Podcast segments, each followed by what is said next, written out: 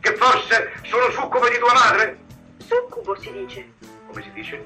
Succubo. Ma non mi fa ridere. Se hai sempre detto succube, io da bambino dicevo succube, tutti dicono succube, adesso vieni là e mi cambi la carta in tavola. E se non mi credi te lo faccio vedere sul dizionario.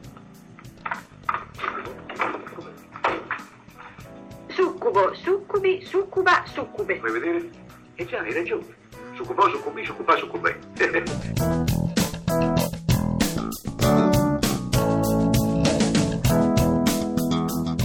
La parola della settimana è puripazzia.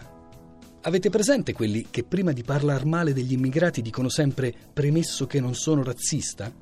Bene, molti quando si parla di lingua fanno lo stesso. Premesso che non sono purista, però tutte quelle parole straniere, tutte queste orrende parole nuove, tutti quegli attimino, e poi a me mi proprio non si può sentire. Non sono propriamente puristi, sono un po' puristi. Popuristi, insomma, e spesso va detto anche populisti. Il fatto è che oggi nessuno ha più il coraggio di dirsi apertamente purista, ma va detto che anche nel passato era difficile trovare chi si dichiarasse davvero e senza alcun dubbio purista. Come ricorda Serianni in un saggio di qualche anno fa, anche il severo Panzini, l'autore del Dizionario Moderno, in un discorso inaugurale all'Accademia d'Italia, pronunciato nel millenovecentotrentaquattro, prendeva le distanze dal purismo, lo considerava un fenomeno obsoleto, diceva «dei puristi appena sopravvive la nominanza». E anche Paolo Monelli, l'autore del fortunato Barbaro Dominio, millenovecentotrentatré, affermava di voler procedere senza pedanterie, senza vecchiumi, senza purismi. E persino quell'Antonio Iacono, che nel millenovecentotrentotto firmò un dizionario intitolato Il vitupero dell'idioma e l'adunata dei mostri, persino lui dichiarava di non essere né un grammatico né un filologo e diceva ancor meno un purista, né vorrei essere tale. Insomma, proprio come commenta Serianni, trovare un purista dichiarato senza se e senza ma è un'impresa disperata.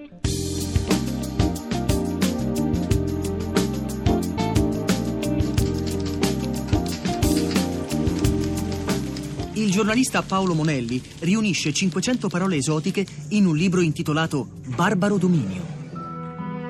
I popoli forti impongono il loro linguaggio, i loro modi di dire, non raccattano ogni foresteria con balorda premura. Non c'è più posto in Italia ardita e cosciente di sé per i cianciugliatori alla balcanica di parolette forestiere. Il gusto dell'esotico, così nei modi come nel linguaggio, non è indice di spirito moderno.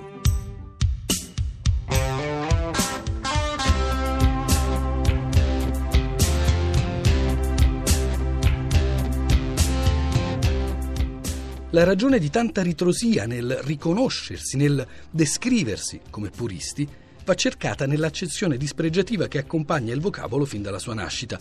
La prima attestazione di purismo, infatti, si trova nel Dizionario Universale Italiano di Giovan Pietro Bergantini, millesettecentocinquantotto millesettecentocinquantanove, e già ci dice qual era la percezione settecentesca della parola.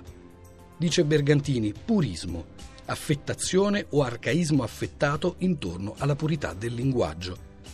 Purista, invece, è documentato da qualche anno prima, fin dal millesettecentoquarantaquattro.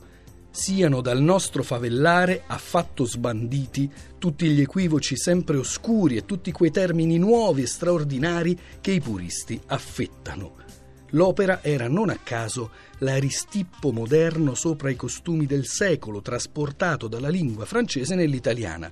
Dico non a caso perché beffa delle beffe, purismo e purista sono due purissimi francesismi. Sì, è in Francia che fin dal Seicento cominciano a usarsi questi due vocaboli, nella forma ovviamente di purisme e puriste, e cominciano a essere usati per parlare, anzi dovremmo dire per parlare male, di chi era considerato troppo pedante in fatto di lingua, di chi esibiva, ostentava, appunto affettava, parole strane, antiche, peregrine.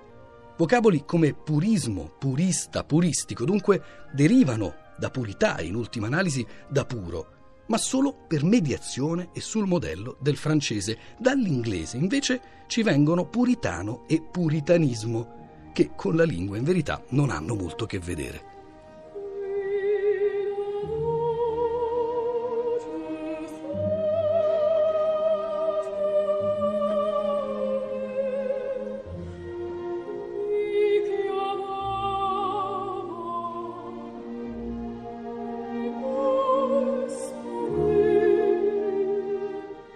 Oggi c'è chi parla di talebani della grammatica, oppure con una espressione sgradevole che in inglese circola almeno dal duemiladieci di grammar nazi.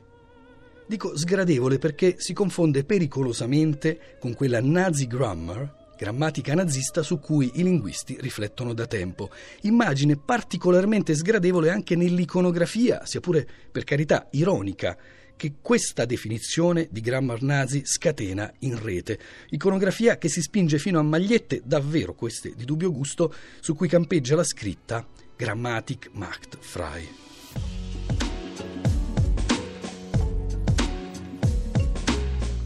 Per ironizzare su certi eccessi di conservatorismo linguistico, allora molto meglio un neologismo coniato nel milleottocentotrenta, un neologismo coniato da tal Giuseppe Nociti nel suo Sulla purità nello scrivere in lingua italiana, aforismi con un'aggiunta di poesie del medesimo. Scrive, iniziando il suo libro, il Nociti: due generi di studiosi sono pestiferi alla lingua italiana. Gli uni, sotto il pretesto di voler fuggire la pedanteria, sgrammatican talvolta per lasciviam, molto più spesso in buona coscienza. Gli altri brucerebbero, se potessero, per man del carnefice un libro pieno di utili verità, solo che un paio di vocaboli non vi si leggessero scritti come si leggono nei cosiddetti classici. E poi aggiunge poco dopo Nociti: io stesso, come che abbia per inetto il lassismo, oso accertare che, incontrando certi scritti ove campeggiava in tutta la sua miseria la puripazzia, fui tentato dalla voglia di impazzar co gallastroni. Puripazzia, perché chi ama la propria lingua e assume atteggiamenti da purista rischia di fare come quegli innamorati asfissianti che, per troppo amore, dicono loro, finiscono col provocare la fine della relazione. Un eccesso di purismo nell'atteggiamento o nelle prescrizioni, scriveva qualche anno fa il grande sinologo francese Claude Hagège, può accelerare il processo di precarizzazione di una lingua. Insomma, bisogna farsene una ragione. Il purismo alle lingue fa male, perché anche la lingua della migliore lana non è né pura né vergine.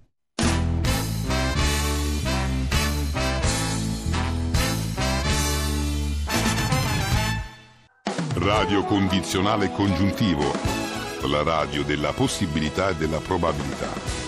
Salve, se lo passaste con noi potrebbe essere un bel pomeriggio qui sulle frequenze di radio condizionale congiuntivo, che dovrebbero trovarsi tra i cento e i centoquattro in modulazione di frequenza. Io sarei D J Andrei. E non dovrebbero esserci dubbi che io sia D J Tobia. Se la regia ci confermasse la presenza di un ascoltatore in linea potremmo salutarlo. Sì, dovrebbe esserci un ascoltatore in linea. Sembrerebbe di sì. Ciao, chi saresti? Sarei Franco da Roma. Ma se non fossi Franco da Roma, ma chi saresti? Potrei essere Mario da Genova.